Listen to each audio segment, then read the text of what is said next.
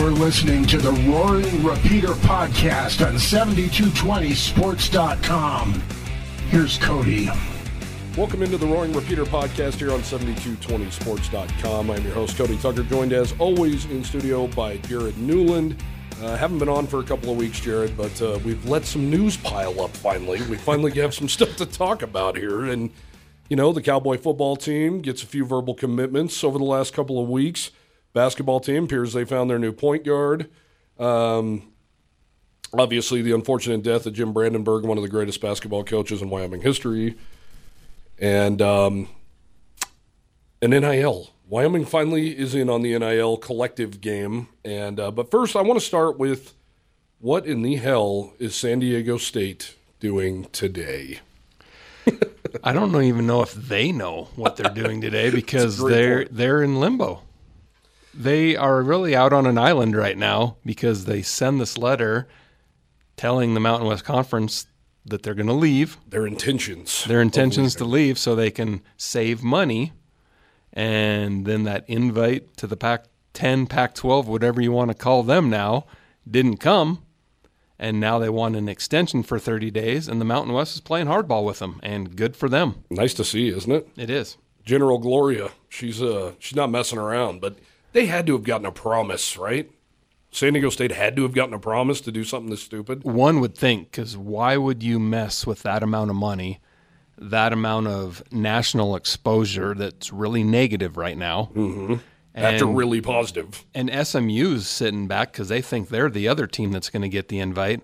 They haven't done a thing yet. They're just sitting back waiting for to see what happens with San Diego State.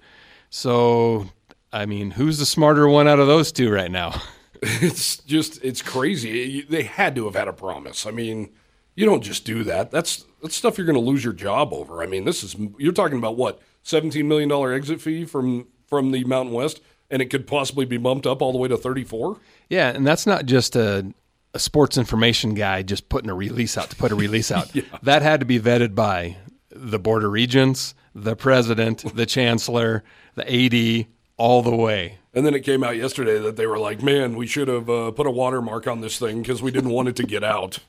They, this has been a PR nightmare for the Aztecs. Yeah, and and coming off such a great basketball season, and there's just so much negativity towards that university right now because of this.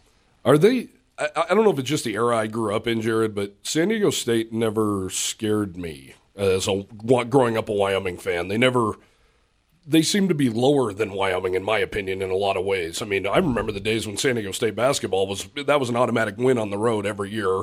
They were awful. Tony Gwynn was their best player of all time up until 10, 10 years ago. Yeah, up until Fisher came in, and and uh, you know what they've done. It's incredible. What they've done, but I think what people don't recognize too is, and they they keep thinking they keep thinking San Diego State was just in the Final Four.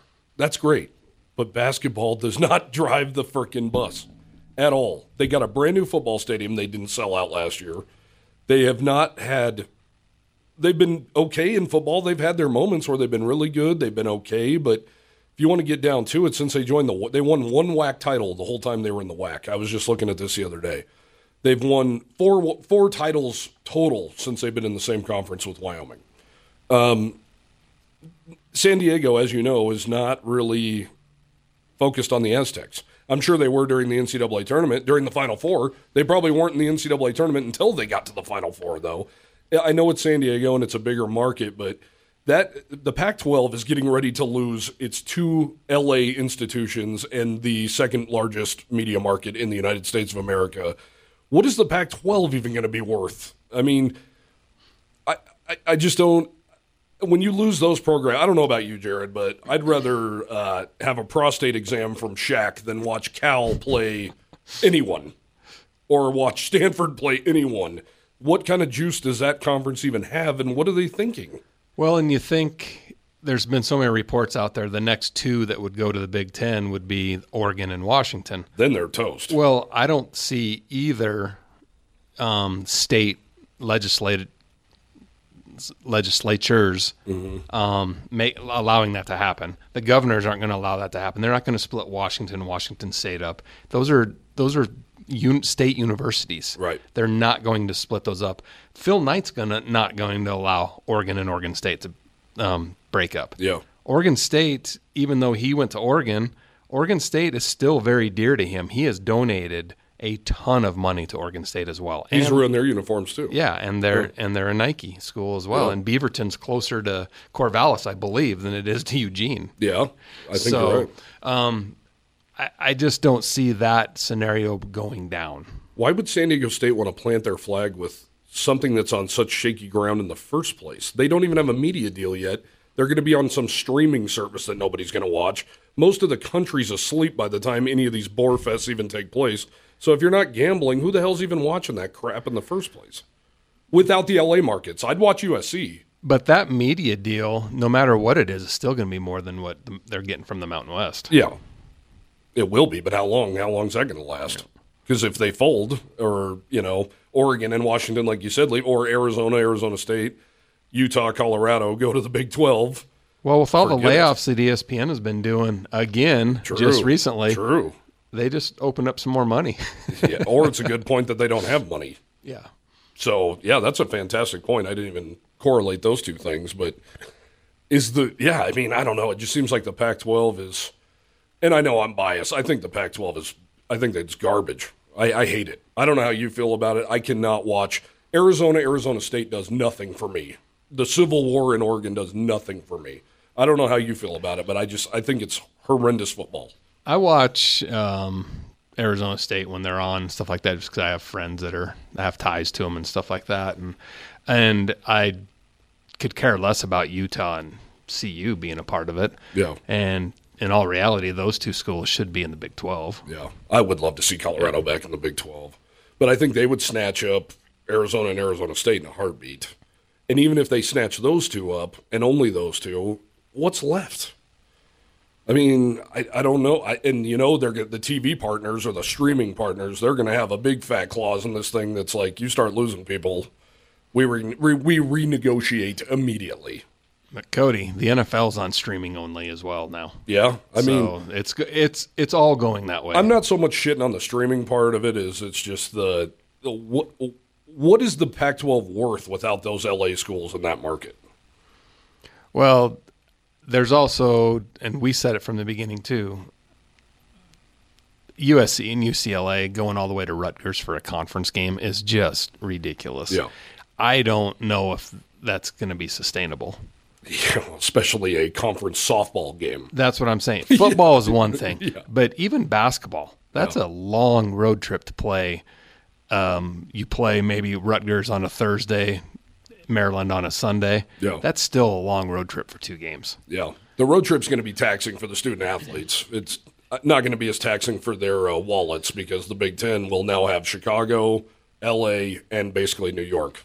but it, it's it's it just seems so silly for that to go on and yeah the the athletes are now pay for play you know type of a deal and stuff like that but it's still it's still just not going to work out in my opinion in the long run they will probably end up back in a in a league on the on the west coast somewhere Yeah. Well, I know you you are. I guess it'd be safe to say an avid listener of Dan Patrick. yeah Yeah, so I saw a tweet from them. I'm sure you saw the same tweet yesterday that said San Diego State's very much in play. So is SMU still for the Pac 12. Their secondary options might be UNLV and Boise State. Sources say. I don't buy that. No, me neither. And even UNLV has all these new resources now. I mean, they have they have facilities. They're playing in the Raider Stadium, all this kind of stuff. They're still not winning. No. They still bring nothing to the table. And even though for many years they were number one in Las Vegas for sports teams, now they're they're three Easy. Raiders and the Golden Knights. And it's UNLV basketball. Yeah. Three, not And- football. and they're going to have a baseball team before we know it. Yeah. And they'll have an NBA team before we know it. So how many eyes are how many eyes in the Las Vegas Valley are actually on UNLV football? I mean, none. Less than 5%, probably. Gamblers? Well, yeah, besides gamblers, but actual fans, Yeah. probably less than 5%. Yeah, because nobody in Vegas is from Vegas. They don't Yep. care about the rebels. They don't support them. No, hell no. And whoever is going to those games, they're for the visiting teams. Yeah, but I think Boise State's even less of a of a chance because they're in no man's land geographically. For one, for two, they're not exactly known for their academics. And isn't that what the Pac-10, Pac-12 was based on in the first place? Was excellence in athletics and excellence in the classroom and having medical schools and all that kind of stuff. Yeah, and that's been tossed aside apparently on on the uh, on the medical school side of it anyway. That that that's been removed, I believe. Yeah. Um, but Well, I think Wazoo's probably the only one that doesn't have a medical school, and I might even be wrong on that. yeah, and I'm not sure either. But And SMU fits the mold more because you know you've been by SMU. I mean, it's yuppies, it's rich lawyers, and it's a fancy campus and rich campus and all that stuff. If anything, that would fit more, and that gets them in the Dallas market. Even though mm-hmm. we're we're realists here, it's all Longhorns and Aggies in the Dallas market. well, it's all about being in the state of Texas for recruiting. Sure, sure, yeah. It's interesting, man. I get asked about it all the time. Obviously, none of us have a real answer what's going on. I just can't imagine that San Diego State was dumb enough because you mentioned all the channels that would have had to go through to, before it came to the Mountain West doorstep, and they had to have gotten some promises that are just. And what I bet happened, Jared, is they got the promise, but now now they're telling them, well, wait, we gotta wait, we gotta wait, we gotta wait. And I wonder what the Pac-12's thinking about this that San Diego State jumped the gun like that because it kind of, in my opinion, kind of outed them that they. There, to me, there's no way San Diego State just did this on a whim. They had to have had a promise. They had to have, and unless somebody went rogue and had access to this release and said, you know what, let's put it out there, see what happens. I mean, seriously, what else could it be? Yeah.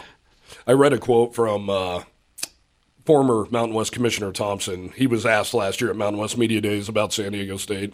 And he's like, well, if they get another, uh, the quote was something to the degree of, well, if they get a bigger opportunity, best of luck to them. They've been a great uh, partner in the Mountain West. Uh, it sounds like Miss Gloria is not uh, not playing that. And why would Thompson even say stuff like that? It sounds, it gives off the appearance that he's just like, oh, they're bigger, so see you later a bigger conference game knocking. See you later.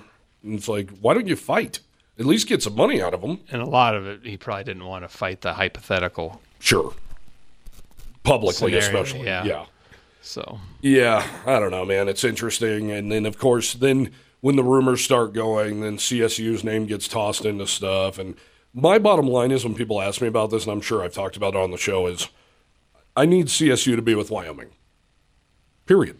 Other than that, I don't care where we end up. I don't care if the Mountain West end ends up being a skeleton. As long as we're with CSU, no matter what conference we're in, that's what I care about. And I don't know how others feel about that, but that's where I'm coming from. or if they do jump to a different conference, um, there has to be a 50 year agreement signed that they're going to play in every sport for 50 years. Yeah. Yeah. I mean, that would be the only thing that would make me feel any kind of better. Here's the other thing that keeps coming up, and I'd love to hear your feelings on it because I definitely have mine. People go, well, if the Mountain West loses San Diego State, who are they going to add? Uh, you don't need to add anyone, in my opinion, for starters. Uh, and you certainly don't downgrade just to add another team and add another mouth to feed. And I keep hearing, what about Montana and Montana State? Uh, that's a big, absolute hell no for me. I don't know how you feel about it, but it's a gigantic hell no. Yeah, and it's the same with North Dakota State as a Yeah. possibility and all this kind of stuff. And No. um, Why do we want to feed another few mouths and give them? Why do you want to give them a handout? yep. Because it's a regional thing. Obviously, regional things are toast. And by the way, from where we're at in Cheyenne, Albuquerque's closer than Bozeman. Albuquerque's closer than Missoula. Vegas might even be closer than those places. Definitely Fargo. Yeah, I mean, it, it- you, Tom Burman has talked to me about it numerous times. You don't, you're not going to hand stuff. You're not. We're not in the business of helping people out here and saying, "Hey, come on," so we can just add a couple teams. That's. I keep hearing UTEP. I loved when Wyoming used to play UTEP in the WAC. Mm-hmm. What in the hell do they bring or offer the Mountain West? And don't tell me Texas, because that's Mexico. Yeah. It's not Texas. That's Mexico or New Mexico. Yep. It's just not. Yeah, when's the last time you've seen a football player playing in Laramie from U- from El Paso? Never. Yeah. Never. And the ones in West Texas where there is really good high school football, Texas Tech. Yep. So And then the next ones are going to UTEP. Yeah, yeah, yeah. And I'm not trying to shit on UTEP here. I mean, love Dana Dimel's done a great job down there, but it's not what can we do for you. It's what can you do for us. And I, I hear New Mexico State tossed around. Why in the hell would you want that? They don't bring anything to the table. Yep. Like none of those teams do. So I think San Diego State leaves. They leave. And that's why I think they've done a really good job, the Mountain West, that is, by not speculating on anything Yeah. moving forward, like who could be um, potential. It's all, it's all hearsay from the from so-called national and regional s- journalists and or sportscasters. Yeah, They're just trying to get clicks. sure. Yeah, because So okay, so right now, if, if say say the Mountain West needed to add, where would- where do you even go? One that comes to my mind that's strictly because of its area has nothing to do with anything else would be North Texas or UTSA. and yes, you need to be in the Texas smart the state of Texas market. Yeah, but those are the two, right? UTSA is probably more so. Yeah, um, I th- believe they would need to build a basketball arena. I mean, North Texas has a nice basketball arena. They have a new football stadium, all that kind of stuff. Mm-hmm. I mean, UTSA is still playing in the Alamo Dome, which is very outdated Yeah. Oh, in yeah. today's. I'm actually surprised they play so many games there, like with All Star games and bowl games Yeah. and stuff like that. Um, they because they don't have an on-campus football stadium and their on-campus basketball arena is called the Convocation Center, and it's a it's a glorified gym. Um, it because when I when I worked there twenty some years ago, it was it was used by the physical education department. Um, the students used it for their weightlifting. So there could be like choir on stage while the basketball team's practicing. There was, I'm not kidding you, in the upper deck there was cages where there was wa- the weight room for the physical education department. where they keep the dodgeballs and the volleyballs. It was. for PE class. It was it was weird, and and the basement was locker rooms for those folks. Wow. Yeah, it was it was really a weird deal. Well, maybe now that their football team's making some noise, they'll start putting some money back in. But to me, those are the only two that obviously come to mind. I, I can't think of anything else. I am certainly never going to be in the camp of let's throw a bone to some FCS teams up in middle of nowhere, Montana. And I'm really not trying to dump on those teams. I'm just saying it's not.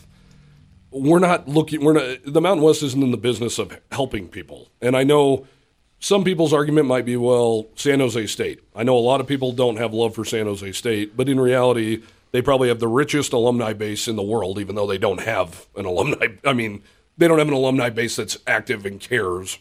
Uh, they're one of the only teams in the Mountain West, in fact, that does not have a collective, which we'll get into here in a second. But you you just say that you think about all the money they're putting into their facilities They are. recently, though. They are. And that's probably just a couple of donors. I mean, the money there is ridiculous.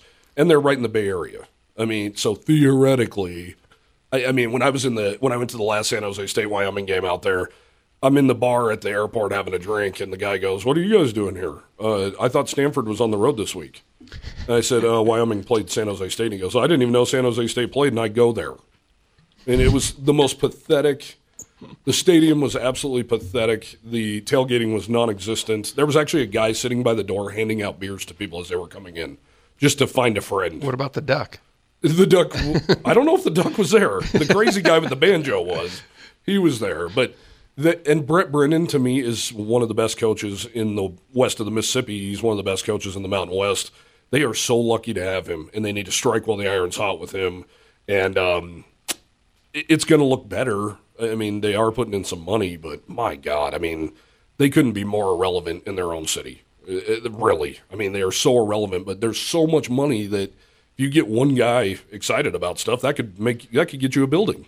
Well, and we'll find out more after um, July 17th meeting that is coming up. Yeah, quick. It's, it's the Mountain West meeting, folks. Yeah. Um, so, board of directors that we will know more of what they decide to do uh, with San Diego State and how they move forward. Yeah, I would imagine Las Vegas is going to be uh, questions galore about the Aztecs. And yeah, because the headline is San Diego State's status in Mountain West, in the Mountain West remains in limbo. And then it just goes on to say that, uh, you know, the conference um, leadership is going to meet on the 17th to discuss San Diego State's future and status with the conference. Yeah, I was going to say I don't even know if limbo is the right word. They're toast. I mean, as of now, they're playing that hard. Mountain West is playing hardball that hard that they're not. And They said you re- you resigned. And you mentioned it earlier, the financial implications are wide, as an exit fee could cost San Diego State an estimated $17 million. Additionally, the conference will withhold 6.6 million in funds from the university if they were to leave. Yes, So, they're not going to get. As of now, they're not going to get a dime this year for playing football. that's that's hardball, folks. I love it. Craig Thompson would have done this. I don't think he would have either, um, but Gloria is not the only one that makes this decision. She has a lot of influence, obviously, but there's a lot of new presidents, a couple new ADs. You know, it just all they all have this say so and influence on Gloria and what she does. Isn't that kind of scary though? When you know we met Wyoming's president, Seidel. He he doesn't know what a football looks like. I mean, let's be real. A lot of the influence that these presidents are on the leadership committee, they meet with the ADs before they go to these meetings. Okay. And yeah, it's not just them I was going to say. I mean, that's winging a, it when they get there. that's a terrifying Yeah. thought. I mean, and it's not just Wyoming's president; Yeah. it's probably every all of president. them. Yeah. Although uh, Boise State's president did go to Wyoming, and she is at every single Boise State event, and I think she actually has a clue what the hell's going on. But they're still more focused on academics, Yes. which they should be. Yes. But they also know what drives the train, and that is college football and college athletics in a whole. You know Tom Burman well enough over the years. What do you think's going through his mind right now? I mean, I hate to put you on the spot like that, but I wonder what he's thinking about San Diego State. Does he look at them as a cash cow, or does he look at them as saying, "Get out, see ya"?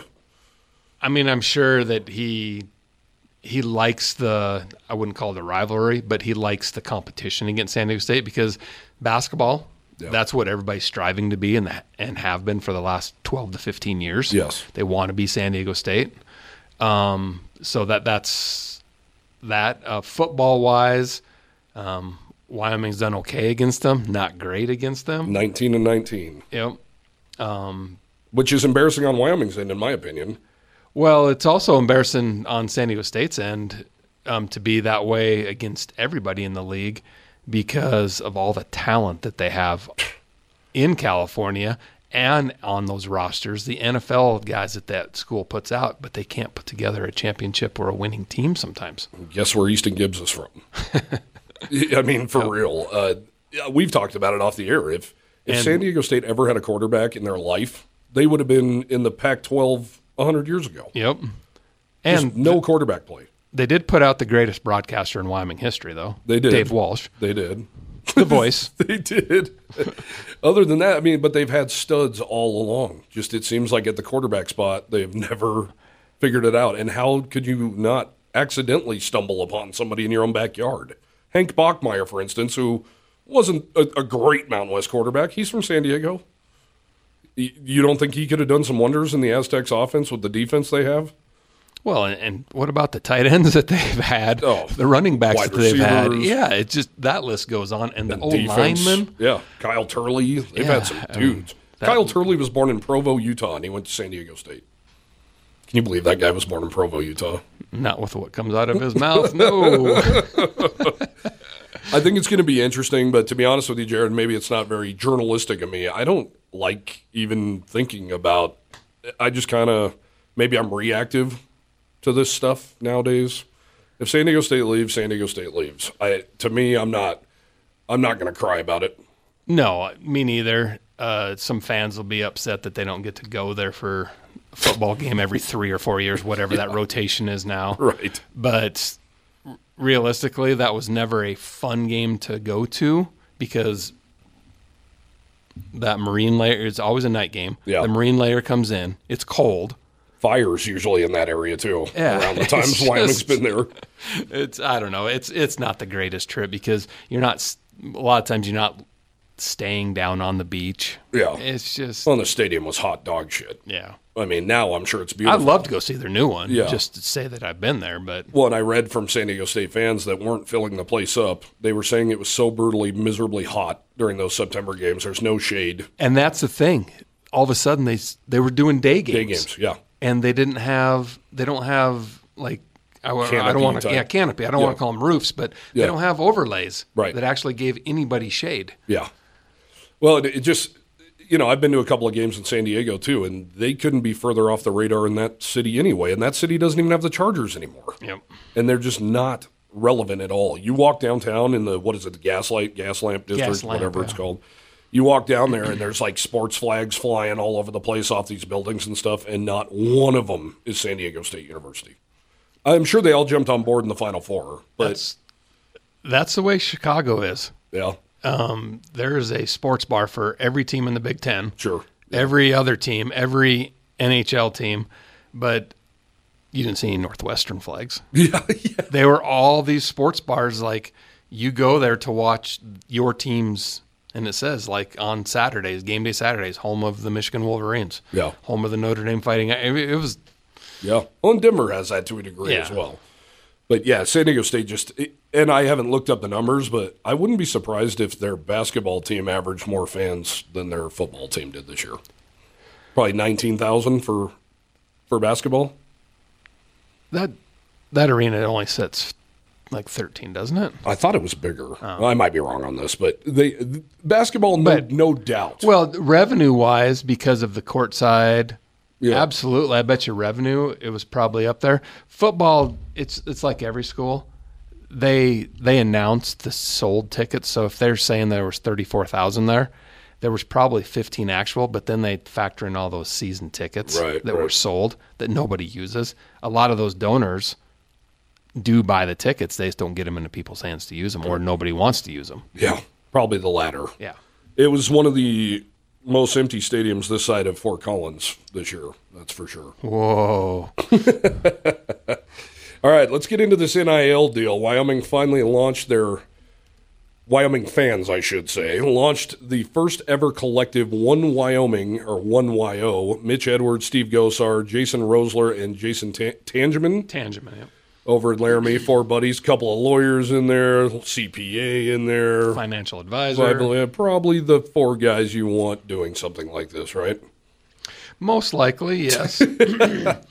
um, it'll be interesting to see how they're going to promote this, um, how they are going to take the time out of their true day jobs Yeah. to go visit with folks about this, to go solicit donations. Yeah.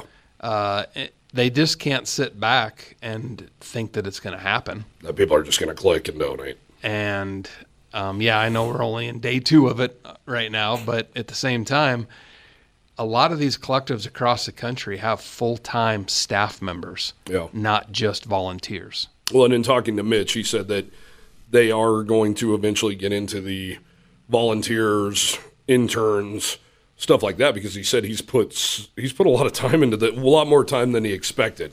Yeah, so I, I was actually visiting with a friend yesterday who's still in the in the business, and I asked him specifically how many of the collectives you know have full time people, and he goes, "Damn near all of them."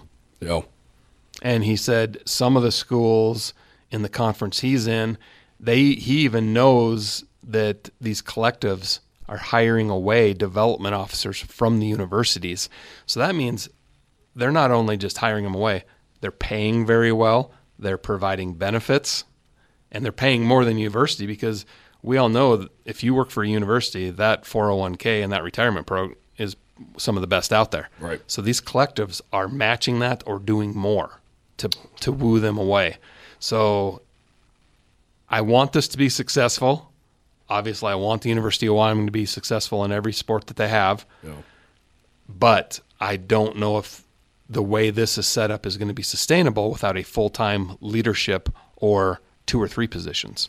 Yeah, it's a great point. And Mitch mentioned that they're not going to take a salary whatsoever. They're not taking any money. The only money they're going to use is to put into keeping a website, maintaining that, and the domain and stuff like that. Other than that, this is all going to student athletes. So it's a really good thought, and it's cool that they took the reins and did this because Wyoming needs it. I mean, in speaking to Jeff Linder, he flat out said, "This is the elephant in the room here." Would any of those guys stayed if Wyoming had an NIL or had this collective at the time? No, probably not.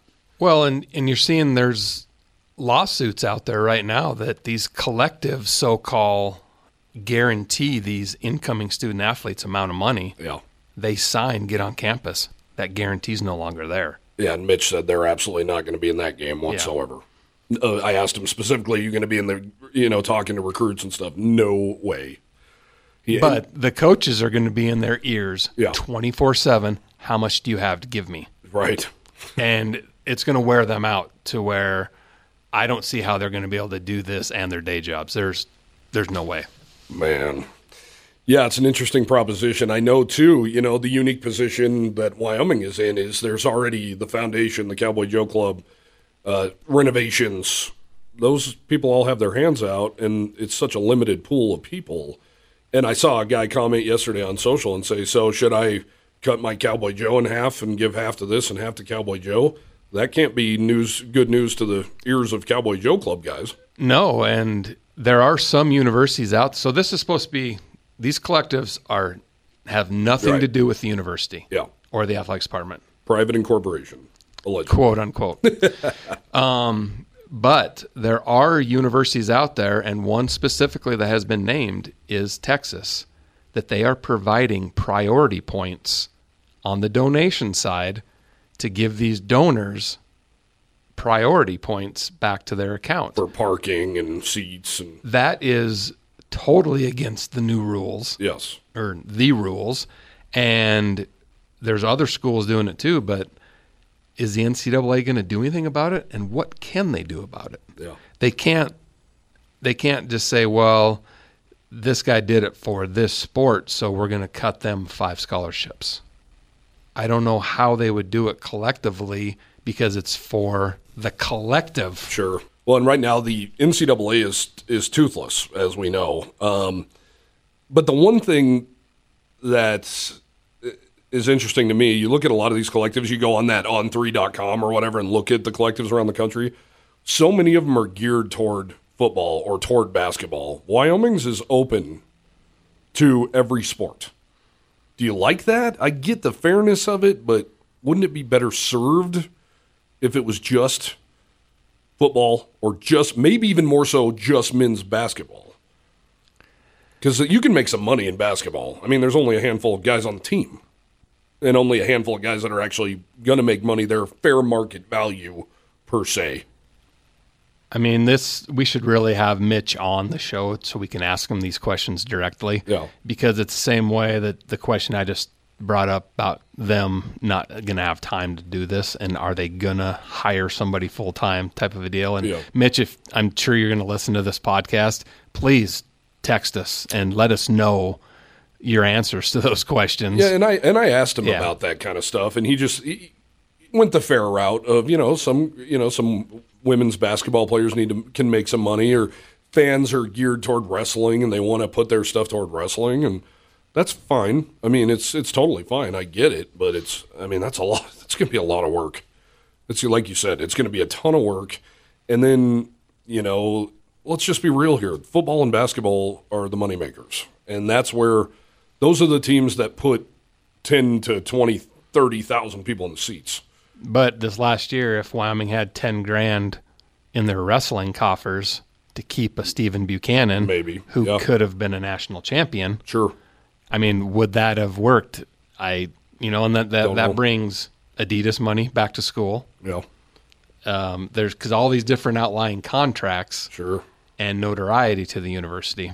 Yeah. So No, it makes a lot of sense. It's just, I guess I'm trying to think like, uh, put myself in Mitch's shoes about how Oh. busy this is going to be. Like, hey, here's a hundred dollars. Can you, can you get one of our uh, female swimmers to go sign autographs at uh, the pool or something in Laramie for the Boys and Girls Club? well, and these charities that it's set up for too is not just Cheyenne and Laramie. Right. It's statewide. Right. So are they really going to pay enough to get two, throw it out there, football players to drive to Cody, Wyoming in June to be a part of the Charities for a Cause Yeah. deal that um, happened this last weekend up Right, there. right. I mean, are they really going to go up there for that?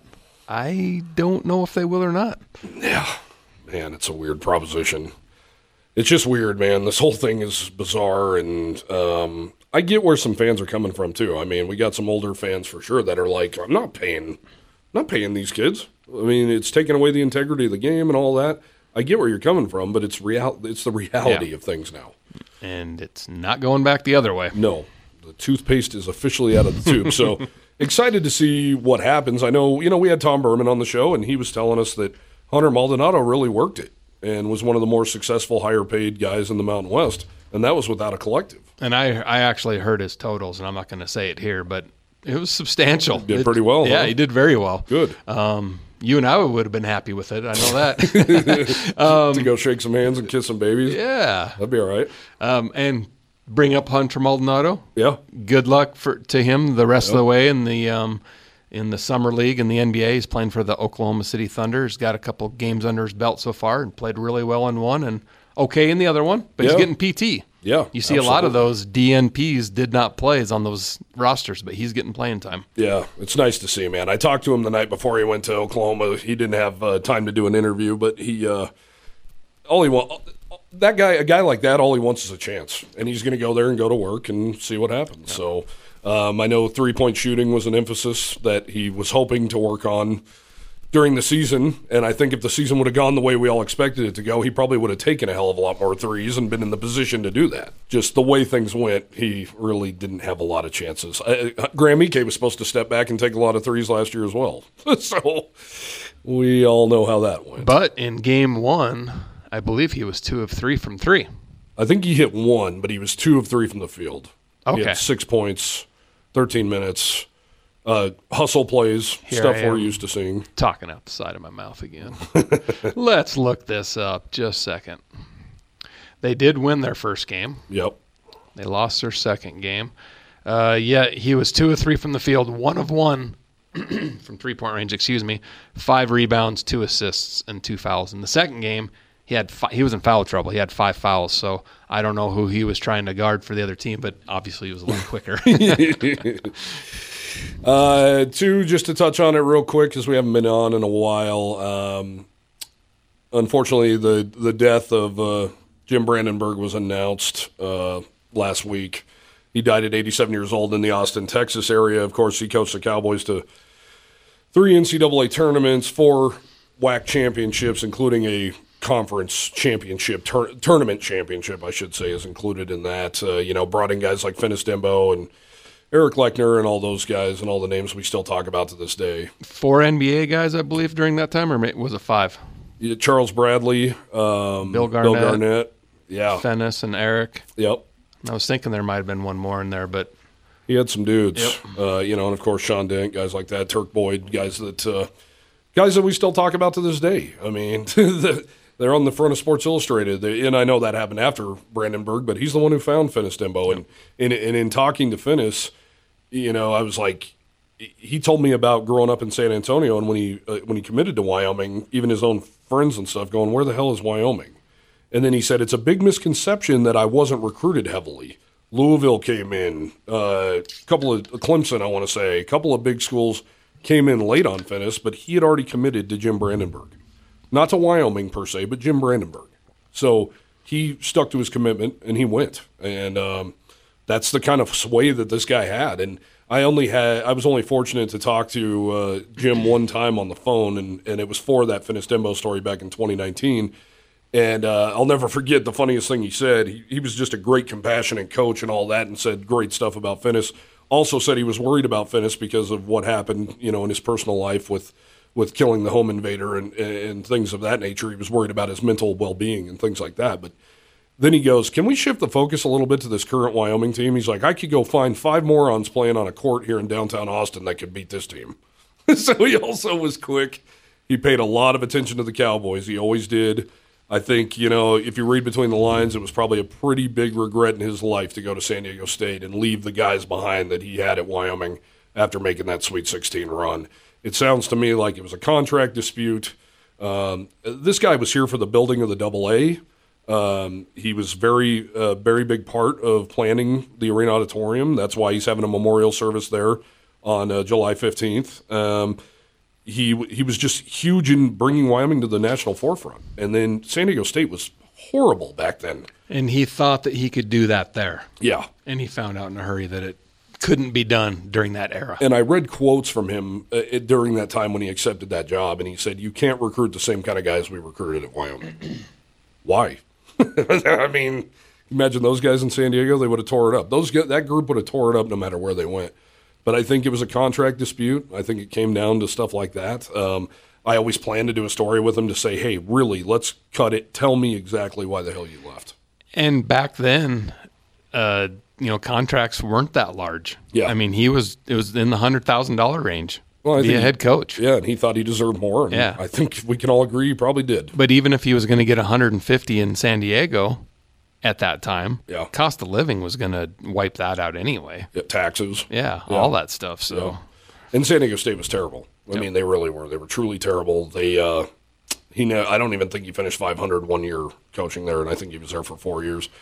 Uh, and four days later, after the Cowboys were bounced out of the NCAA tournament, that's when he left and took that job. And uh, he compiled a record of 176 and 97 in Laramie, and, and he claimed uh, WAC Coach of the Year three times. I mean, he was here for a long, long time too. So um, just sad because I know he stayed in touch with Kevin McKinney, especially all these years, and he loved the Wyoming Cowboys. That never, that never wavered. And you know what? Uh, something that's not talked about often enough, and I'm glad for that, is he actually went to Colorado State.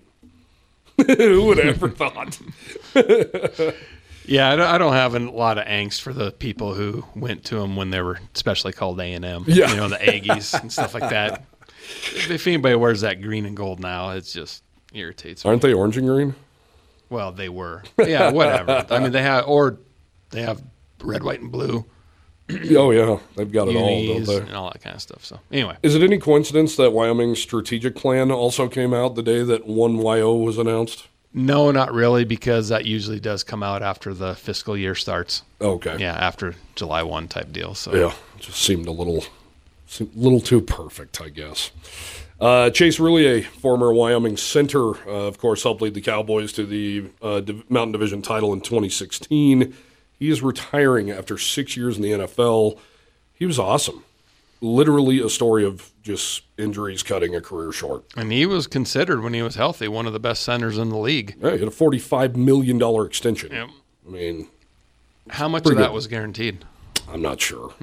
I'm not sure, but I think he'll be okay. Just send, yeah, he, he's going to be fine, and plus he's smart as hell. Yeah, absolutely. Um, he, he'll have a bright future no matter what he does. But you know these major injuries like that, a broken leg and a torn ACL, those take a toll on a guy, and he's got a he's got a family. Yeah, He's he wants to think about his future and wants to be able to walk. walk. Yeah, exactly.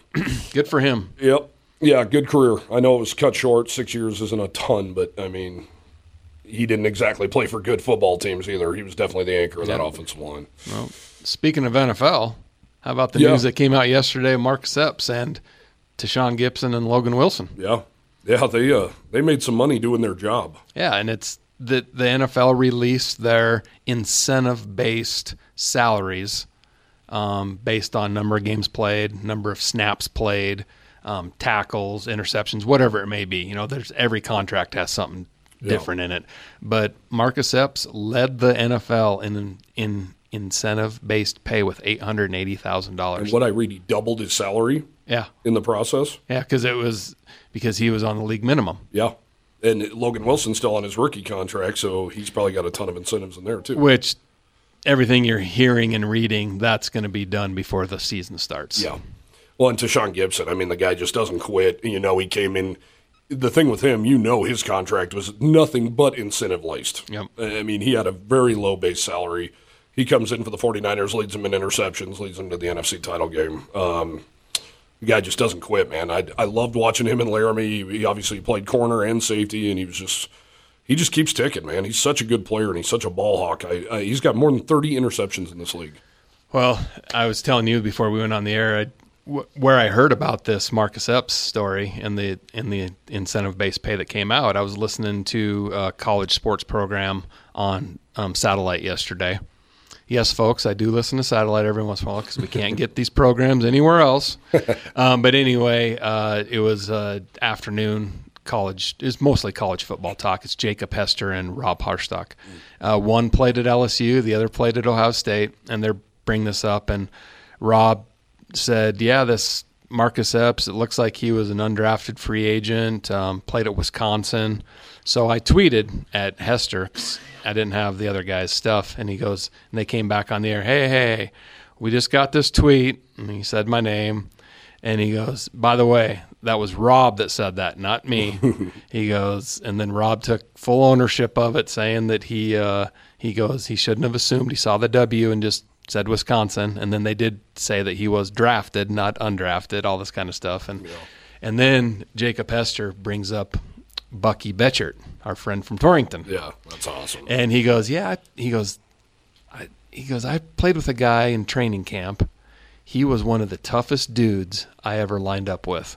He goes, but he, I think he had a skull in his mouth when he ate, when he drank, and when he played.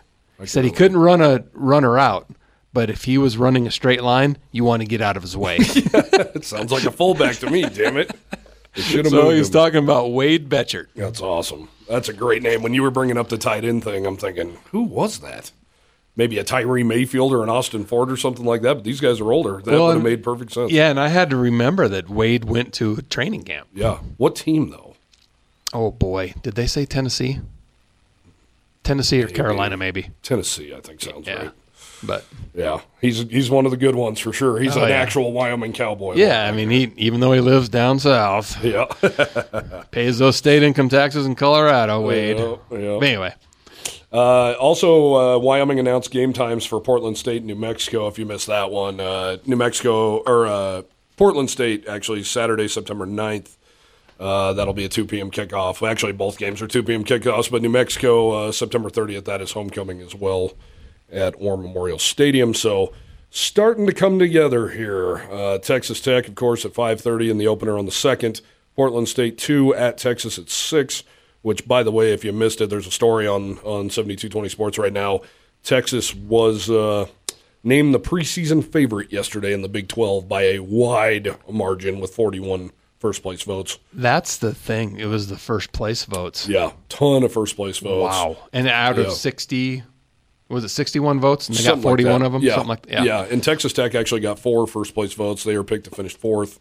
Uh, Texas just, man, going through like the first teamers and the selections and stuff, you're just like, yeah, they're they're going to be They- loaded. They always look good on paper. I though. know, I know, and they and they are they are loaded. But yeah, like you say, they always are. It's just a they look a little extra loaded this year. And I think I read a story yesterday, a little bit of a story that said if Texas doesn't win the Big Twelve in their last year in this conference, they're in for they're going to get a hurting put on them. Well, what the hell is Oklahoma? Yeah, I mean, they're third in those polls. big year for them. I mean, Kansas State's ahead of them. Yeah, And yeah, it's a huge year for them Yeah. because they really had the expectations when they go to the SEC that they're going to compete. Mm-hmm. Not to mention that forty nine nothing burger they took in the Cotton Bowl last year against Texas. Yeah. against a eight an eight and five Texas team. So yeah, I don't know. Texas is going to be really good. I, that's not news to anybody. Uh, Saturday, September twenty third, Appalachian State will be here. Fifty or that that game's at five p.m. Saturday, September thirtieth, New Mexico homecoming parents weekend, two p.m. Fresno State on October seventh is still t- TBA. Uh, at Air Force on October 14th, 5 p.m. At Boise State on October 28th is still TBA. CSU in Laramie on a Friday night, November 3rd. That's a 6 p.m. game. Uh, Friday, November 10th at UNLV. That's an 8:45 p.m. game. Hawaii is still TBA. That's the Cowboys' uh, home finale on Saturday, November 18th. And then November 25th is the regular season finale at Nevada. That's 7 p.m. And then when Wyoming hosts the Mountain West Championship game on December 2nd, that will be at 1 p.m. On Fox. Fox, yes. I did see a national writer today mention that the Cowboys are his dark horse pick to win the Mountain West. And I went on a radio show earlier today, Jared, and I know I haven't even brought this up to you or given you any time to think about it, but I'm having a really, I'm trying to go through who my preseason, you know, I get a vote in the Mountain West preseason polls. Having a really hard time, man, not putting Wyoming two or three. And I don't know who even would put it two, per se. Wow. I, I'm I, most likely Boise State's going number one. Taylen Green is a star quarterback. They're Boise State. They're always going to be good. The Cowboys have to go there. And we know San Diego State, we've said it time and time again, they're loaded with talent. But with everything that's going on right now, they're going to be everybody who's everybody gunning for. Marked. Like, Marked, Yeah. and they still don't have a quarterback. yep. So On paper, CSU should be really good, should but be much better. are they going to gel? yeah, I mean, are those transfers one year later? Are they gelling with the guys that have been on the roster? Because obviously they didn't last year. Well, and what a about- lot of them left. they need to fix the offensive line badly. Yep. And if that's not fixed, it doesn't matter how good your quarterback or Tory Horton or any of those guys are. Yeah, I mean, On paper, they're very talented. No question about it. But they're super young, too. They're really young, and they have a totally brand new, unproven offensive line. So until I see their offensive line, which I believe they play Wazoo to open the season in Fort Collins, and then they have CU, and I want to say they play another, like at Vanderbilt, maybe. Or no, they already did that, I think. I can't remember. I think they have another Power Five team. They play at, at Middle Tennessee State. I know that, which that they waxed them in- last year Yeah. in Fort Collins. Exactly. So we're going to see early on what they look like. That's for sure. Um, but Fresno State, I mean, Jake Haener was special. He was a really special quarterback, and they had a great running game. They had great receivers. Yeah, they lost some other guys too. It wasn't just QB. Yeah, they lost some dudes, but when you lose Jake Haener, you saw what the Bulldogs looked like last year without Jake Haener for what four weeks. They looked pretty damn And bad. Fresno State does play in Laramie, so that Yeah. that does help as well. So, yeah, that, that man, your original question that's tough. I think San Jose State's one that kind of comes to mind because Chevan Cordeiro's coming back for his 18th year, uh, and you know they're pretty salty. Other than that, people are kind of saying a lot of people saying UNLV is a dark horse. I have no idea where the hell that's coming from, but they do have obviously better coaching. Uh, but do they? Is that talent that they have? Because they lost some guys too. yeah, That not all those guys that were there a year ago that they played okay at times. okay, yeah, yeah, but they're not all there anymore. no. So yeah, I don't know. I would think the ceiling for a UNLV team would be bowl eligibility, Six six. and I would say that's probably I don't know. CSU's the big one. That's a huge toss up for me. Um, I think anywhere from eight wins to four wins. I don't know.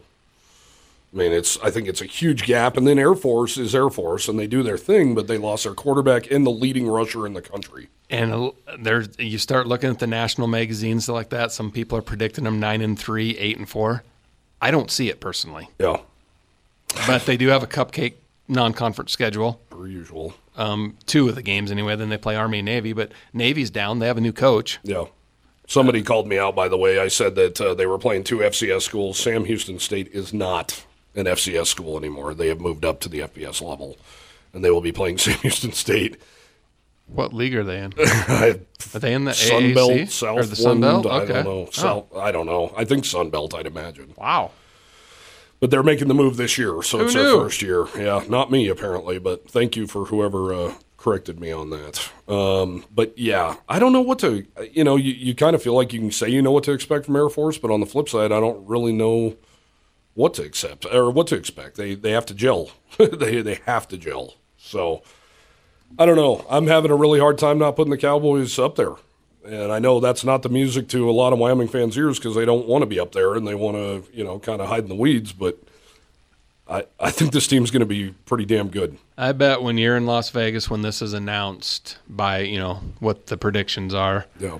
um, they're going to be fourth or fifth when it's all when the dust settles. I just can't imagine who they're going to put ahead. I, I think Fresno State they're going to put ahead um, because they're the defending champions, and they do have some dudes coming back, no question. But they're missing the dude. But like you said, I would rather the Cowboys be picked fourth or Yeah. fifth, not second or third. I'm just wondering where I'm going to pick.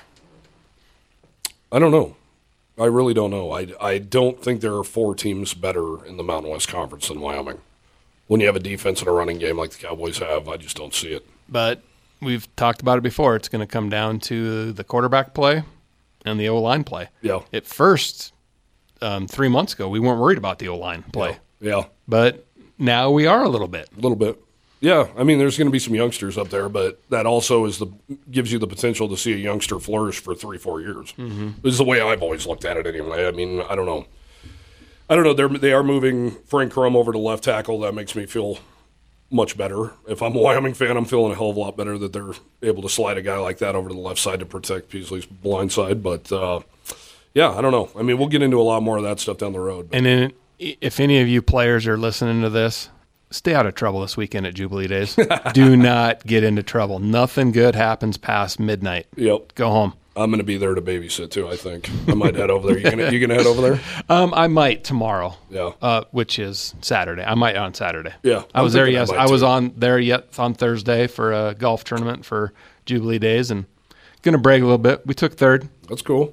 Out of how many was there? Nine teams, ten teams? I think I saw. something like that. Yeah, Nothing There was only with three under par, and we were one of them. That's cool. So Um, Cowboys got some verbal commitments over the last week. Uh, Giovanni Pinozzo, say that again. Giovanni Pinozzo, offensive lineman out of Colorado. He's a two-star guy, but I will say the minute he committed to Wyoming, my buddy Justin Michael, who covers Colorado State, he wrote me immediately and said, "You guys just got a steal. This guy's awesome." And the Rams really want him. They really, really wanted him, and they were on him hard. So, uh, big win down in Colorado, and you read into that. That shows to me that Brian Hendricks is went down and filled in for for Marty English, and uh, isn't skipping a beat so far. So, Yep. really nice pickup for him. Jordan Ochoa, another guy, defensive end, two star guy out of Colorado. Once again, that's Brian Hendricks' uh, area now. So, um, Adrian Oniego will go with defensive end. I actually interviewed him last week. Still need to do a story with him. Uh, kid out of Minnesota, defensive end. He has no stars. Apparently, he's a late bloomer. Um, they're really excited about him. I read a lot of really good stuff about him. His get off, how quick he is, how fast he is, and he's just youngster who just hasn't. Uh, you know, he still has a senior year to play, but he's just now on the radar, and the Cowboys kind of got him on his way up. So. Obviously, these are verbal commitments. Yeah, I was just gonna say that they're they're not signed on the dotted line yet, but with that early signing period, that does help. Yeah, absolutely. And uh, Bryson Lotz did a story about him, offensive lineman, also from the state of Minnesota, um, which is uh, Tim Polasek's recruiting grounds. Do you see a trend with these four that we're talking about geographically? Cold weather states. Yep. Cold weather and positions, offensive line, defensive ends. I mean, I I go back to the Roach and Tiller era, and you think about those O line, D line. They all came from the the Midwest, Illinois. Illinois, Wisconsin, Minnesota. Yep, still are, and and that's the beauty. You kind of find those dudes in those areas, and then you find some of your speed guys in other areas. And yeah, and they would get they would get North Dakota and South Dakota guys, Mm-hmm. and it's it's a little different now with the how good North Dakota State, South Dakota State are these days. Yeah. a lot of those get, those kids will stay home and play. Yeah. It's a little bit different, but at the same time, um, you you're going into those Minnesota territories, and there's a, already a lot of guys on the Wyoming roster from those states anyway. Well, and think about how there's a shitload of schools in the Midwest. yep. in every division. I mean, so to go out there and get some steals, and, then, and obviously the Cowboys have had some Adam Goldberg out of Minnesota, uh, Marcus Harris obviously out of there recently. Uh, Ryan Ryan Ullman played there. yeah, Ch- uh, Chase Roulier Yep. from Minnesota. Uh, you know, Erica Boje, guys like that. So uh, they're doing work up there for sure, and then they're kind of getting their skill guys. Looks like the quarterbacks come from California, the skill guys come from Texas. So, uh, do you put much weight into this, Jared? I kind of do in my own head, where it's like I'm really interested to see what other teams were recruiting these guys, and then it's like sometimes I'm like, oh god, they're battling it out with South Dakota to get this guy. Sometimes, but Bohl says it, Burman says it, we all know it. Wyoming's a developmental um, program. Yeah. If they know that they can get a guy that's not being heavily recruited, but they have a in their back of their mind, they know that they can develop this guy into something and be a good player. I'm fine with it. Yeah, no doubt. Bring these guys on. And who are we to question Craig Bohl's recruiting? I mean, really, he's done a fantastic job since he's been here. He doesn't question us on this podcast. Well, he would if we had him on, but on how we do it. I'm sure he listens every week. Oh, absolutely. He's probably got that app number one on his top left of his main screen. Right. Yep. he probably does, actually. Ask him about that in Vegas, would you? Oh, he already tells me I don't read any of your crap. Well, I don't read any. Say, hey, Craig, can I see your phone?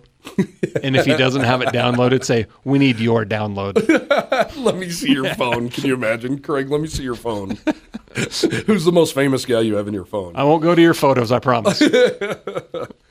Uh, looks like Jeff Linder uh, landed maybe his next point guard. And uh, can you guys start recruiting dudes where their names are easy, please? This guy's name is Jacob Theodos- Theodosiou, and he is from Canada, just outside of Toronto, about 100 miles. So, or Tim and Nick, which I'm sure you guys listen to us every every week too. Put phonetics in the press release. oh, that's what those things are called. I actually try and do that sometimes. With this guy, I'm like, dude, I have no idea where to even begin on this last name. Like, you French? He's like, no, I'm actually Greek. I that's hard to believe that that's the only the second Canadian Ever.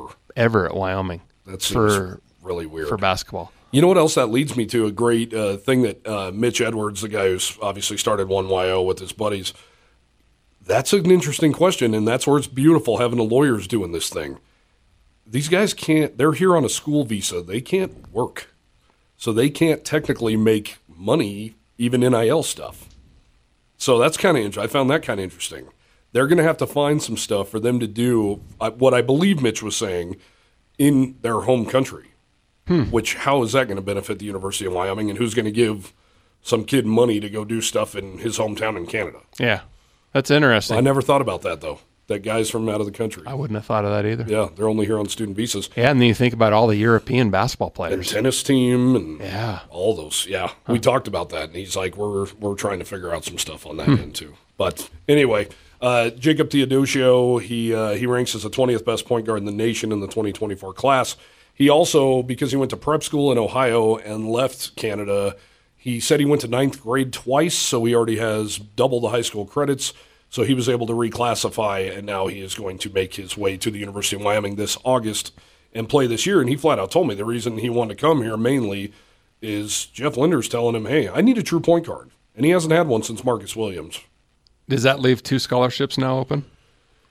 Yeah, I haven't done the count in a minute, but yeah, I believe so. I think that's right. And and Jeff said he probably won't sign 13. yeah, he doesn't need to. And and I, I brought that up to somebody the other day. I said they probably you're probably going to see this trend to where they're not going to be signing 13 scholarships anymore because you're only playing eight or seven or eight or maybe nine guys, And then you're going to lose even more guys to the transfer portal because guys in basketball don't come to sit anymore. and you don't want to give a guy a scholarship just to be a practice player. Right. You can go get walk-ons to be practice players. Yes.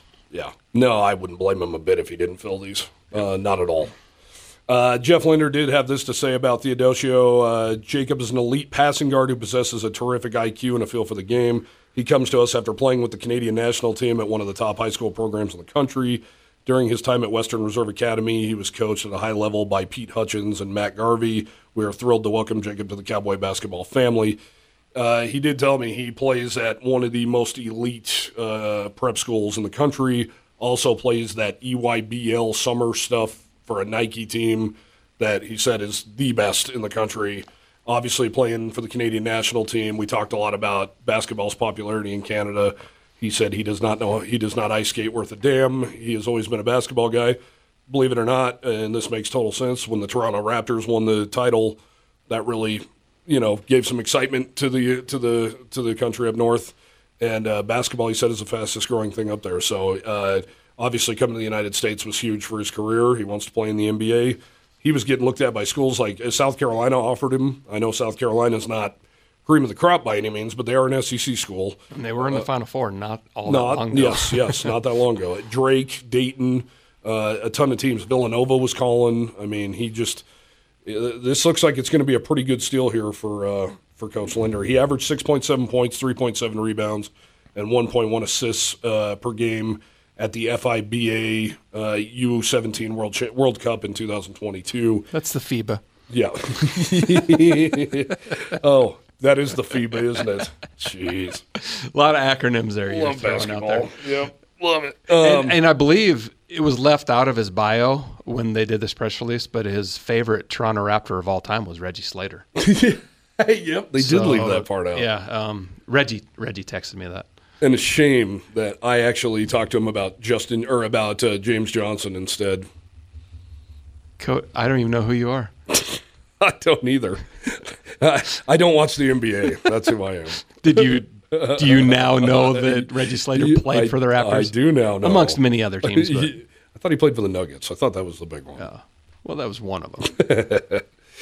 Uh, definitely, guys, get over to 7220sports.com. A lot of stuff going on around uh, all the Wyoming sports. Believe it or not, it's been actually a pretty busy June And slash early your throwback July. Thursdays are getting a lot of reads because people Yeah. missed it the first time around. Yeah. that these stories were it. So those are great to bring back around. And Yeah. and the who wore it best on the Cowboy football countdown. Yep. getting a lot. I mean, some of the stuff's outdated because you know Yeah. they've moved on to other things, but that's, Yeah. that's not that's not what it's about. It's about who wore that number. That's it. Yep, exactly. No, it's been it's been fun to release some of these things because in 2019 we just came out of left field. I mean, in 72 we didn't we didn't like market or anything. So I think a lot of people have. It's amazing to see so many people go, "Oh my god, I can't believe I missed that." Yep. And uh, it's really cool to see. So I'm glad so many people are doing it. And of course, you know, summer's just really hard to get through. So it's nice to have just some content. I think about that as just a sports fan myself. Like I just want some content to get me through. And Cody, this is the first time since I've seen you since we did our last one, mm-hmm. and you were on a ten day vacation, Yeah, eight, but it felt. I wish it was ten. thirty days, gallivanting all over the South. Yeah, Never heard from you, never saw you, so you must have been having a good time. yeah. What no. the hell did you do? No, it was nice, man. Uh, just a lot of Texas, a lot of Texas. Went right to Fort Worth, hung out in the stockyards, which is, as you know, great, man. That's so- Elephants, one of the white elephants, one of my favorite. and we couldn't get in there once again because it was just packed to the gills. You got to go during the day. Yeah, we didn't get there till It's the best day drinking place around. Yeah, we we went to the Cowboy Channel bar. Did you right by Uh, the yep, elephant? yep. Yeah, went there, uh, went everywhere, man. And then you know Austin did the Sixth Street thing. Uh, it was like a it was like 117 degrees. It was like the hottest. Texas is the ever. hottest place on the planet right now. it was so hot. Uh, but went there, did that, and then Galveston, and uh, went over to New Orleans, and a lot of Bourbon Street, and then uh, what was cool though is went by some college campuses. Um, Ole Miss made the kind of went off the beaten path and went into Oxford. Um, Fayetteville, Arkansas, went and saw the University of Arkansas. That was really cool. Suit. Yeah, it was cool. That's a really cool town. Been there once, yeah. and then um, went through Lafayette, which the Cowboys were supposed to play at Louisiana Lafayette a couple years ago during COVID. And Did you go to Hooters in Fayetteville to see John Daly and his son? no, Oh. I didn't. We just walked downtown. A lot of uh, lot of bars though. A lot of bars. It was cool. Um, also went through Lawrence, Kansas for the first time. Uh, never had been there before. Uh, but what was cool is the last night um, stayed at Jeff Boyle's house, former defensive tackle for the Cowboys in the late '90s. I uh, texted him and said, "Hey, I'm going to stay in Kansas City tonight. If you want to get a beer." And he was like, "Well, where are you staying?" I said, "I haven't made plans yet." He's like, "Just stay with me." We pull up. Dude lives in a 1.3 like million dollar mansion, and I'm like, "Damn, we should have just done the whole vacation here." He's got a better pool than any pool we've ever even seen on this trip. Um, his neighbor, I don't know if you, this name rings a bell to you or not, but his neighbor is Jeb Putzier, who was a tight end for the Denver Broncos for six seasons, I want to say. That name's familiar. He yeah. went to Boise State, unfortunately. Uh, but he played at Boise State when they were in the Big West or whatever they were in before the WAC and the Mountain West. junior college. Yep. That's what we were telling him that night anyway. Uh, really good guy, though, and it was hilarious. He had just got back from a trip. He was with Jake Plummer at his compound or whatever they call that. You know, Jake Plummer's like hippity dippity now. He went and met Jake for the week and stayed up in Boulder at his place where they tripped on mushrooms the entire time. And he tells me it's not because he's a hippie or one to trip on mushrooms. He's had so many concussions and and actually he showed me he was on remember the the segment on Sunday mornings on ESPN where it'd be like the hardest hit of the week, whatever that segment was called, and they'd show guys just mm-hmm. getting lit up. He made number one on that list like three times in the same year. So every time I was like concussion, and he said, "Uh, yeah, multiple, no clue where the hell I was after that hit." So really, what was kind of cool, and not that I would condone this or ever will do this, but he did this mushroom thing, and I guess he used to not even be able to go out in public unless he had earphones in because just too much sensory overload or whatever. And he said that we went out that night. We went to this awesome restaurant bar place. First time he'd been out without earplugs in like ten years. So he swears by this stuff. Have you seen Plummer lately? Like Oh, yeah, I saw a picture. He, yeah, he looks like Charles Manson. I mean, he looks like he belongs in Boulder. Yes, I saw him at the NCAA tournament when ASU was playing Yeah. at the at the Ball Arena Yeah. in Denver. Yeah. yeah, he is like, "That's Jake Plummer." Uh-huh. Wow. Yeah, he looks like Charles Manson for sure. I showers maybe once a week with that greasy hair. Maybe. Maybe. Yeah, it's pretty funny to hear Jeb talk about him and stuff and how great, uh, just what a what a cool, wild guy Jake Plummer is. But I guess it was a lot of NFL dudes that go to this thing because there's, you know, I know like Jeb's on, he's on, uh, you know, um, what am I trying to say? Um, Prescription meds. uh, no, just still getting compensated by the Oh. NFL. Disability. He's still on disability um, because he just he took a beating, man. Took an unbelievable beating. But it was so cool to hang out with him and Jeff Boyle. And Boyle's got his Wyoming jerseys like hanging on the wall, all nice and stuff, and behind glass. And it was cool. Both of them were teammates with Patrick Chukwurah. Uh, Putzier played with him in Denver, and they were talking about how wild he is and. Just heard some really great stories, and it was, it was awesome. You probably saw this on Facebook, but there was somewhat of a cowboy football reunion down in, I think it was Florida. Julian Hooker, Sterling Kihei, Mm-hmm. Chukwurah, um, Tommy Nash. Yeah, There Those was like seven or eight of them. Yeah, I think those dudes get together quite a yeah. bit. looked like they were having a good time. I'm sure they were, and congratulations to Chukwurah. He just had his first child. Uh, good dude, man. Always. Oh. Did he come out with a six pack? Uh, I don't know, but he's going to have one. 'Cause It looks like mom's also into that uh, lifestyle. So, Yeah, Chuck. Where there were some pictures at the pool, and he was still in Oh. like kick ass shape. dude's a monster. Yeah, so I, before we go, I wanted to throw a, a special congrats before I came here today. My buddy Ryan Carpenter, he's a big fan of 7220. Uh, he retired from the military, uh, the Air Force today, and I went to his uh, ceremony this morning in the park, and he, uh, humble dude, man. He's done badass stuff. Like all these other Air Force dudes are standing up talking about the stuff he's done. He's like been in command of like all these dudes going overseas and he's in charge of all kinds of stuff. You'd never know that just talking to the guy. So Well, when you said you were going to a retirement party for a buddy, I was like, "Who in the hell do you know that's retiring? You're only you're not even 40." I know, I know. And why the hell is it at nine thirty in the morning? I was like, "There's Yeah. no beer. What is this?" But uh, really good guy, really humble. He's uh, obviously a badass who just keeps it to himself. So congratulations on a great career. He married my friend Katie, and uh, really happy for him. It was really cool to see that kind of stuff and all the pageantry that comes with the military stuff because. I don't come from a military family, and I've never seen any of that stuff. And honestly, that thing might as well have been in Spanish. Echo this, Charlie that. I don't, I don't understand any of that stuff. So Bravo. Bravo, yeah, I heard a lot of that too. So it was cool though. But uh, next week, probably a couple weeks, we have Mountain West Media Days in, in Las Vegas. So I'll be there for a couple of days. Um, Easton Gibbs and Andrew Peasley will represent Wyoming, be there with Craig Bohl.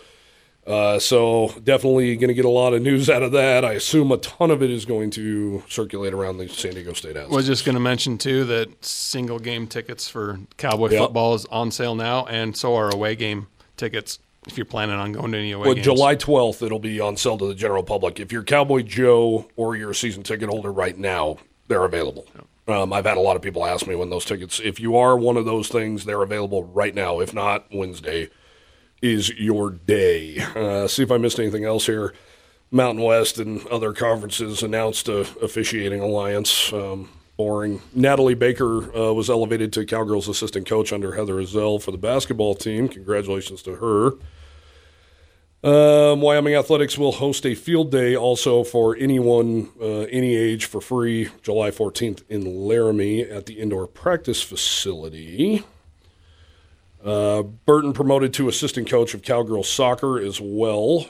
A lot of news, man. A lot of a lot of news coming out for a late June, early July. There's Taylor always Burton. a lot of turnover this time of year because they probably knew these things were happening, but they couldn't announce them until after July 1 just Yeah. due to contracts and stuff like that. Yeah, there you go. Well, I always appreciate it. I know Wyoming fans do too. Also, there's a, if you want to click on it, I did see today that the turf is starting to go in at War Memorial Stadium. Uh, put up a post last week that uh, your buddy Jed Easterbrook put up a uh, photo from the photo. manufacturer. Yeah, showing the end zones. And Yep. God, that's going to look good on TV, man. It is, yep. just to have the excited to see new the yellow because that that gold fades in the sun. Yeah. I, I've said it for many years. I don't understand why manufacturing um, companies don't have testing Yeah. plants at seventy two twenty I know. for paint.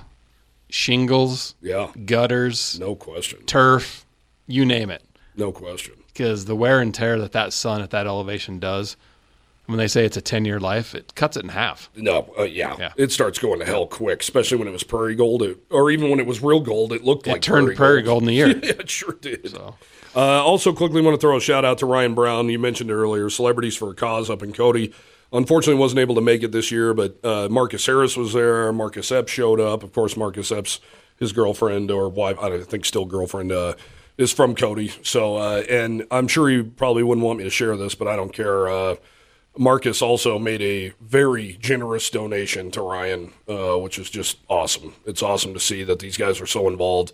Uh, next year, he's going to do this. Actually, he's still going to do one in Cody, but he's going to do the main one, I believe, in Cheyenne. So, uh, already been on Marcus Harris because I feel really bad. Really was looking forward to hanging out with him. I was in contact with him too. I was hoping, I was up in the Black Hills during the fourth. I was hoping he was going to come through that way on the, his way home, and I would have I know. saw him. It just didn't work out. I know. Mine didn't work out either. It sucks because that's such a great time. But he, he- you know, John Rocker, all those dudes, Rod Mike Woodson. Lansing, Rod Woodson, they were still. Yep. He still. He just does such a great job for Cody. And when he told me that they were going to move it to Cheyenne, I'm thinking, oh my god, town of Cody's going to be sad as hell that you're moving this. And he said, oh, we're still going to do one here. And he's just Ryan Brown is just one of the good guys in this world, and I'm I'm really thankful that I met him. And I know Juan Soto hooked up with him this week up there too, and got to know him, and uh, just uh, really good people. So. So excited for that in Cheyenne next year. I think it's going to be beneficial. People are going to be able to fly into Denver a hell of a lot easier than they are Billings or Cody or Casper or any of that. So uh, I guess Rod Woodson had a hell of a time getting here. He lives in Las Vegas. He flew into Denver. They canceled his flight to Cody, so he got a rental car and drove through the night and held a camp. He got there at like four in the morning and started his camp at like seven or eight in the morning.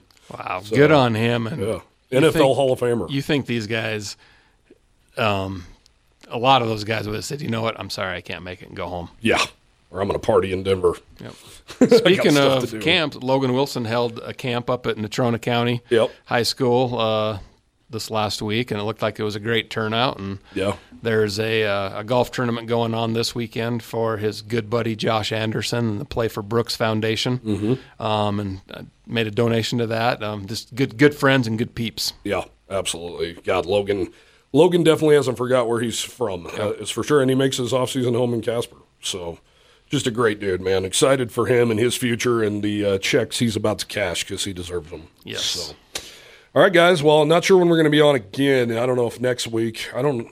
We can probably do next week, and then I'm going to Vegas, so we'll definitely have a lot of stuff from Mountain West Media Days. Maybe even do a. Uh, might even do the show from maybe maybe from Vegas in Yeah. a couple weeks, and maybe get Justin Michael from CSU and uh, maybe some other guys from around the conference and come up with something. Folks, that's a hint that Cody doesn't want me on here. I was well, if you would just go to Vegas with me. No, that that'd be good. That'd be a great show to have him and maybe even a couple other guys, Thorburn, whatever it may be, Yeah. and throw them on there. And uh, and then of course Frontier Days right after that. So Oh, I was that reminds me. I was going to mention. Are are you going to hook it up again where we have the VIP thing where we can get drunk at the rodeo for free and then go get drunker at the uh, governor's mansion I afterwards? have no idea what you're talking about. That was fun as hell and totally unexpected. You were like, "You want to go to the rodeo?" I'm thinking, "No, I went yesterday. I'm rodeoed out." I am telling you though, that first weekend it's going to be a bear on me. So we have friends coming to town for the Eric Church concert. I'm going to get in the car on Saturday and go to Deadwood for Cody Jinks. Oh boy. He announced that he's coming to Deadwood, and I'm like, I'm not missing Cody Jinks in that small of a venue. Yeah, no doubt. It's going to be awesome. Yeah, and then I- come back Sunday for Zach Bryan. Yeah, and I put in for uh, I put in with the boss for uh, whiskey Myers, and then probably Five Finger Death Punch. I'm not a huge. That's a little soft for me in my metal taste, but But uh, good on the lead singer for making Cheyenne his home, and he Yeah. opened a couple businesses. Yeah, for real, really cool. He's going to be doing that opening, I think, on the 14th or 15th. I think it's the coming up. 15th. The so. sign's up at the one garage already. though. Yeah, I might swing over there and uh, check that out for sure. I'm, I'm just, uh, I'm glad to see that Frontier Day's got some heavy metal. You guys should compare on how many tattoos each of you have and see who wins. I think he's got me beat. He has one on his cheek. So And I, his neck. Yep. And I, his head. I better get on it, man. if only I had money. I need to find a new best friend who's a tattoo artist who just wants to, you know, do stuff for me. Just don't go above the neckline. Yeah. I don't know. I'll probably save that for when I go to prison. All right, guys. We'll see you next week.